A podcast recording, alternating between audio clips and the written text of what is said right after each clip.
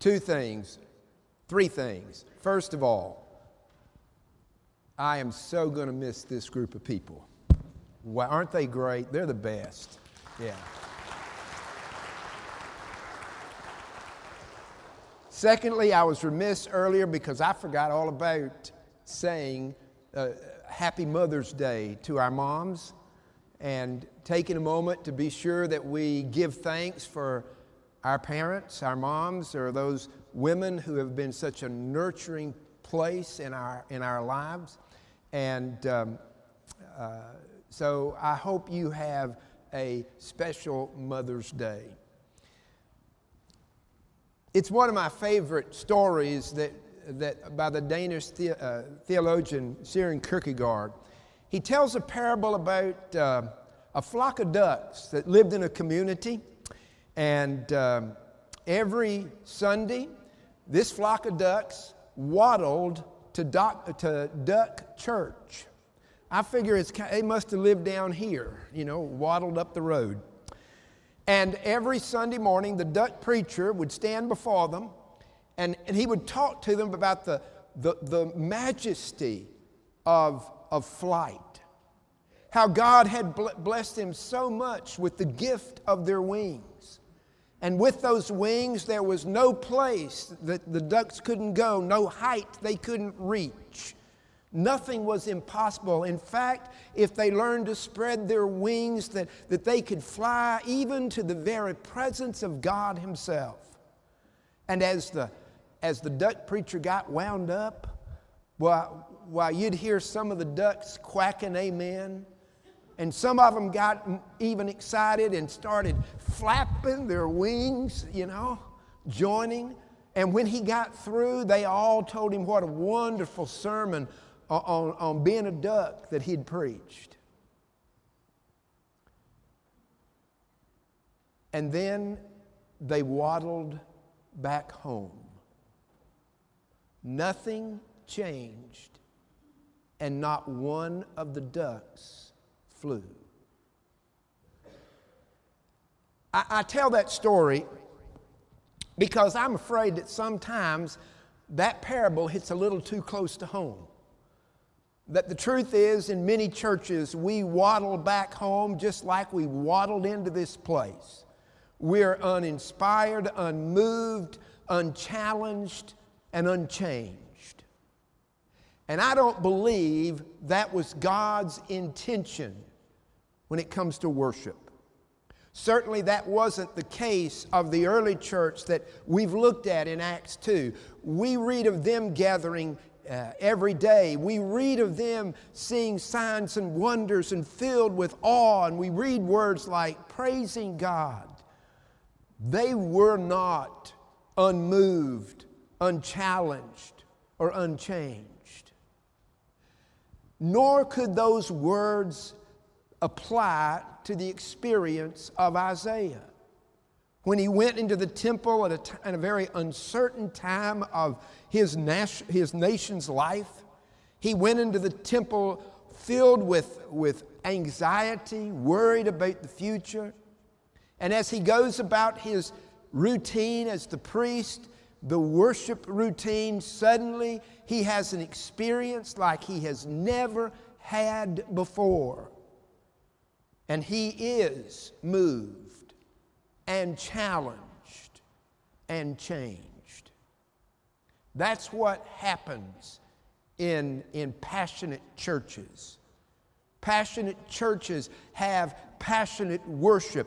Worship that, that is filled with moments that that attract, that inspire, that, that sometimes challenge, that uplift us, that, that change the direction of our lives. And I hope that's what we all are experiencing when we gather in worship at Fountain City. And that really doesn't have anything to do with the style of worship, contemporary, traditional. It doesn't have anything to do with whether we use a lot of liturgy or a little liturgy. It has a whole lot more to do with things like our level of anticipation and expectancy. What do we believe we're going to find in this place? Are our hearts open to a new encounter with the living God? It has a lot more to do with, with our preparation, not only just getting on the Sunday go-to-meeting clothes or whatever, but preparing the heart every day of the week by doing worshipful things has a whole lot more to do with our responsiveness, whether we dare to listen, to hear if God is speaking to me, whether or not we come with an open mind that says maybe God has a different plan for my life, with a readiness to follow Him. That is, is what passionate worship looks like. So let's think of it together for a minute. And, and this is the third thing I was going to say. I'm fully aware of time, okay? And if you'll bear with me, we'll be out of here in ten minutes. And you won't be too late for supper, or for, for lunch. I hope you're not late for supper.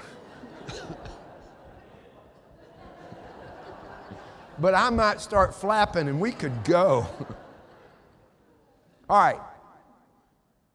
Passionate wor- worship always leads us into a new realization of the holy. The fact that we're standing on holy ground. The fact that we are seated in a sacred place, because this is the abode of God. We meet the living God here. Isaiah, Isaiah was just simply going through the routines. And suddenly, he sees God as he has never seen Him, in the beauty of His holiness and majesty. Holy, holy, holy is the Lord of hosts. Those are the words. He sees God's grandeur. And in uncertain times, in a world that's rapidly changing, he knows in those moments that God is still high and lifted up, that God is still God and He's in control. And He knows there's reason for hope. We need those moments. Because when we sense God's grandeur, the beauty of God's holiness, those challenges we face, they don't seem nearly as daunting. When we recognize the nearness of God and how God is one who, who knows where I am and comes to me where I am, longing to embrace me in reassuring and comforting love, the pain isn't so deep.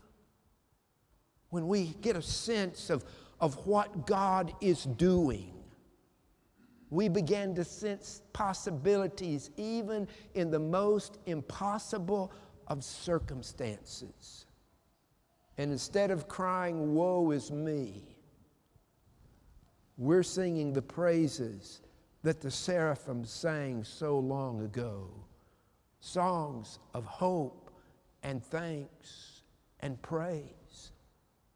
And there's not a life in this room that doesn't need those holy moments along the way. Passionate worship is also a transforming experience. Think about the journey that Isaiah takes. Again, he comes to the temple uncertain. It's the year that King Uzziah died. What's going to happen to us now? Who's ever not asked that question or felt that question? What's going to happen to me now? He sees the beauty of God, but immediately, in sensing the beauty of God, he also sees his own filthiness. And the first thought is, I am undone, because I'm a man of unclean or filthy lips. I live among a people of, of unclean, filthy lips. He knows that the unholy can't dwell in the presence of the holy. And his whole life, all the blemishes, all the warts, all the scars, all the failures, they're there in front of him. Now, we don't come to worship to experience some kind of spiritual battery, to be beat up over the mistakes we've made, because all of us have made mistakes, and we all gather in this room with the scars of our past, and, and, and we all know how far we've fallen. And it's when we gaze upon the holiness, become aware of the holiness of God, that my neediness becomes oh so very clear. And the fact that no matter how hard I try, by myself, I'm going to keep missing that mark. But the journey doesn't stop there in Isaiah's moment of worship. Because in the moment that he acknowledges, I'm a sinful man, it is at that very moment that grace pours out from the throne of God.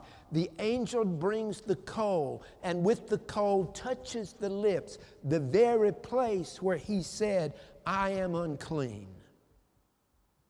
And then the angel says, your guilt is removed. I'm taking your uncleanliness away. Isn't that what God always does? Meets us where we are with the grace that completely changes us. That's what he did when he met that fugitive Moses in, the, in Midian and transformed him to a deliverer. That's what he did when Jesus met the woman at the well with all of the baggage of her past and transformed her into the witness that led an entire village to belief. And that's what God can do in us.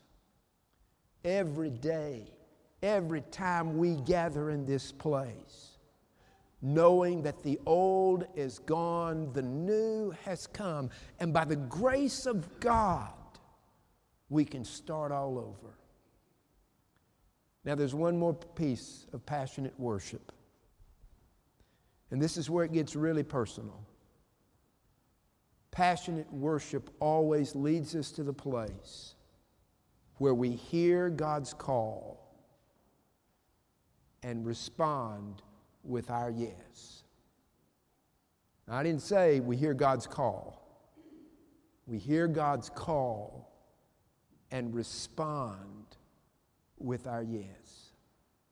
As soon as the angel touches his lips with the coal and tells Isaiah that your sins are forgiven, he hears that calling question, whom shall I send? Who will go for us? And he takes a step of faith. Here I am, Lord. You can send me. Churches that are passionate about serving God and worshiping God are passionate about hearing God's call. Now, it might be to ordained ministry, to becoming a missionary like Cooley and, and, and Doug. It might be to be a Sunday school teacher, to sit in the nursery, work in the nursery with our children, to join our choir. It might be to, to offer your experience in some administrative role. But every one of us has a calling to fulfill. And worship, passionate worship, is the place where we hear it and say yes. I love the statement that, that Billy Graham made a number of years ago. He said, the highest form of unselfish, of, of worship is unselfish Christian service. Now listen to this statement.